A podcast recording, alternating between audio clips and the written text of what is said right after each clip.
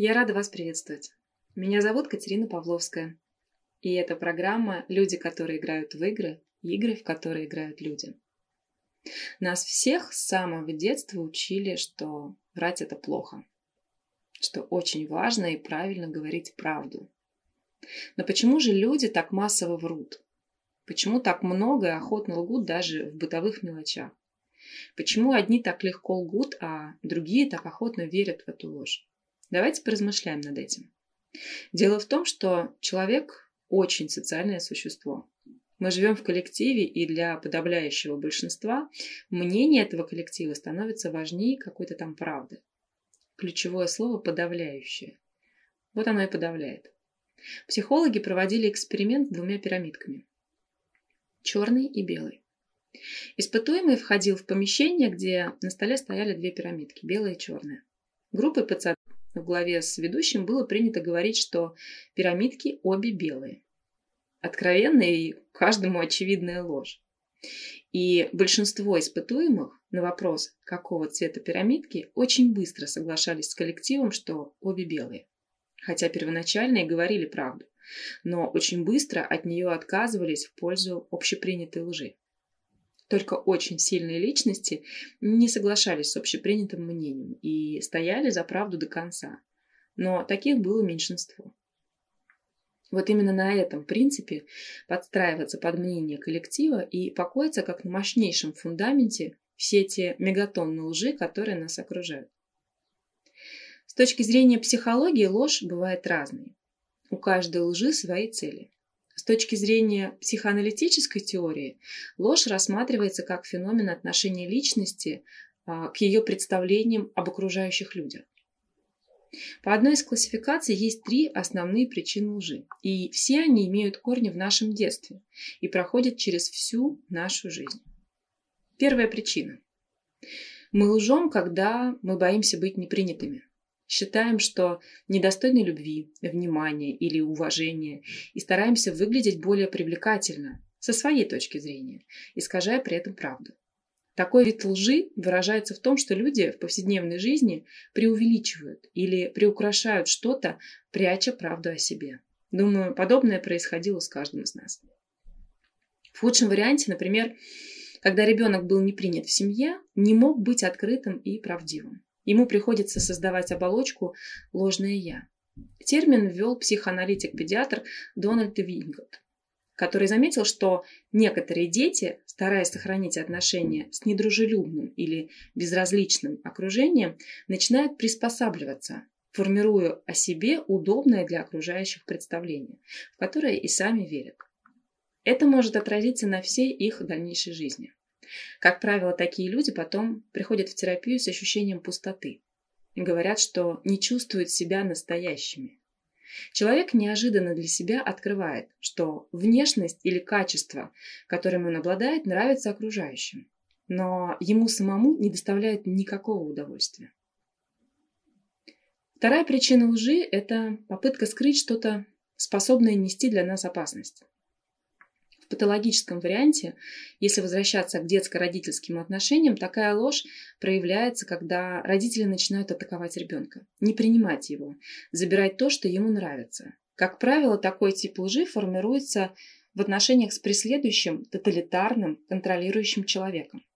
В природе мы бы назвали это мимикрией, попыткой слиться с общим фоном. Держать информацию в тайне – это все равно лгать, потому что такие обстоятельства искажают представление о нас в глазах окружающих. Третий тип лжи очень опасный. Он возникает тогда, когда ребенок сталкивается с нелицеприятными вещами, реальностью. Например, он узнает, что его родители не так богаты, или что у него нет способности к спорту или учебе.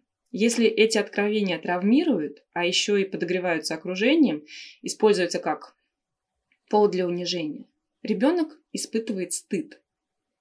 В результате ключевого фактора унижения возникает садистская ложь. Когда человек накапливает ощущение стыда и униженности, он начинает мстить окружающим. Ложь становится инструментом войны, втягивания других в свой спектакль. Манипулируя окружающими, искажая их реальность, такие люди испытывают бессознательное удовольствие. Садистическая ложь по праву приравнивается к насилию. Многие из нас после прочтения одной из книг Алана Пиза уверены, что могут найти лжеца очень быстро, буквально с первого же взгляда. Но, как показывает статистика, на самом деле это не так.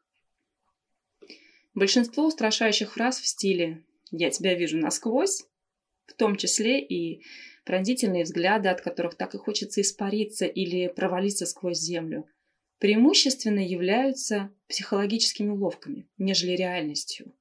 Вследствие оказания такого давления человек, не задумываясь, начинает говорить правду. А более стойкие и выдержанные так и не краснее продолжают врать. Так почему же мы совершаем некоторые ошибки? Согласно мнению Рональда Риджо, профессора по организационной психологии и лидерству и доктора философии, всего существует пять причин, по которым люди не в состоянии определить точно, когда им по-настоящему врут.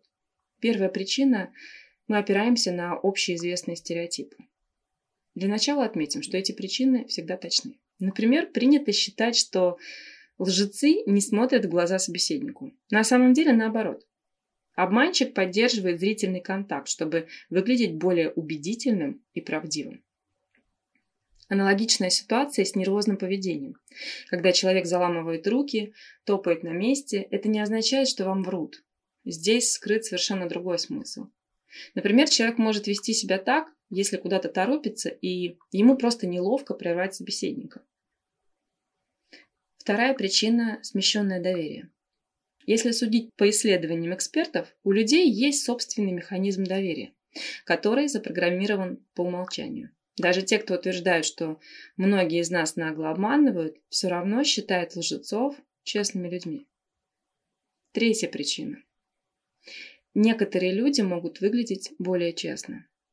У каждого из нас со временем формируется собственный невербальный стиль общения вследствие чего может быть так, что некоторые визуально выглядят более правдивыми, чем есть на самом деле. Это имеет название поведением смещения. Другими словами, те, кто более эмоционально выразительны, двигаются и говорят плавно, выглядят куда честнее на фоне тех, кто более замкнут на вид и неоднозначно говорит. Четвертая причина. Мы не в состоянии получить отклик о нашем умении определять лжецов. Самый достоверный способ узнать, смогли ли мы узнать, врет нам человек или нет, задать ему соответствующий вопрос в лоб. Такой способ не означает, что вам ответят правдиво, поэтому вряд ли вам удастся отточить свои навыки по определению лжи. Для этого лучше будет устроиться работать в специализированный отдел расследований. Пятая причина. Большую часть населения легко провести. Последняя и основная причина, по которой нам бывает сложно вычислить обманщика, является их превосходство над вами и профессионализм. Если ложь заранее отрепетирована, то довольно сложно будет понять, в каком случае она была сказана. Здесь отмечу, что обманщики могут заблаговременно подготавливать ответы, во время которых они тщательно следят за своими невербальными сигналами. Согласитесь, как красиво люди могут рассказывать. Вспомним того же Остапа Бендера. Его в мире развелось множество. Мы можем определить ложь только в случае, если заранее подготовимся к этому. Не так и просто определить ложь. А если легко, тогда напрашивается вопрос. Почему с каждым годом становится все больше обманутых вкладчиков, мужей и жен? Как понять, что нам лгут или как научиться определять причины, по которым люди врут? Вместо общеизвестных рассказов касательно самых распространенных техник определения лжи хотелось бы дать два простых совета. Анализируйте увиденное и услышанное. Будьте бдительны. При этом не рекомендуется постоянно подозревать других, но и принимать все на веру также не стоит. Учитесь внимательно слушать то, что вам рассказывает собеседник. Еще одна проверенная и эффективная уловка – Попросите лжеца рассказать произошедшее событие заново или с конца к началу. Человек, часто повторяя ложь, в какой-то момент может начать в нее верить сам. В большинстве подобных случаев человек банально не хочет знать правду. Я неоднократно наблюдала, как люди, приходящие ко мне за помощью, с готовностью верят в очевидную ложь партнеров, запрещая себе увидеть реальное, но очень неудобное положение вещей. Говоря просто, предпочитали любить не человека, а свое идеалистичное представление о нем. Они чувствовали, что, узнав правду, не смогут ее контролировать. Она заставит взглянуть иначе на себя и на того, кто рядом. Самообман же создавал иллюзию контроля. Еще один вариант самообмана заключается в том, что человек не может увидеть в себе причину своих несчастий. В этом случае обманывающий себя считает, что кругом враги, мешающие его процветанию. Эта ложь защищает от правды о том, что в нас есть сторона, которая нам очень не понравится или очень не нравится уже, за которую нам может быть стыдно. За ложь, эта ложь основана на проекции. Я вижу в окружающих то, чего не хочу о себе знать. В отличие от животных, люди наделены самопознанием. Представляя себе самих себя, мы склонны впадать в крайности, которые были навязаны нам обстоятельствами и внутренними механизмами защиты.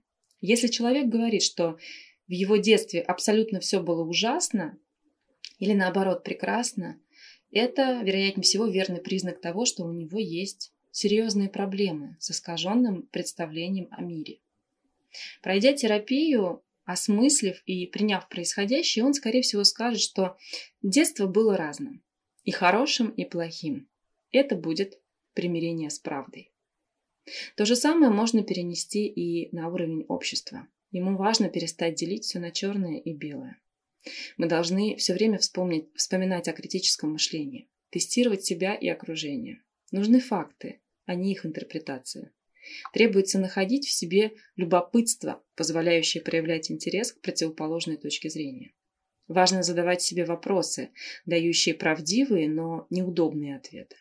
Это тяжелая психическая работа, но лишь в результате нее мы сможем отличать правду от лжи и принимать собственное осмысленное решение о том, что с ними делать дальше.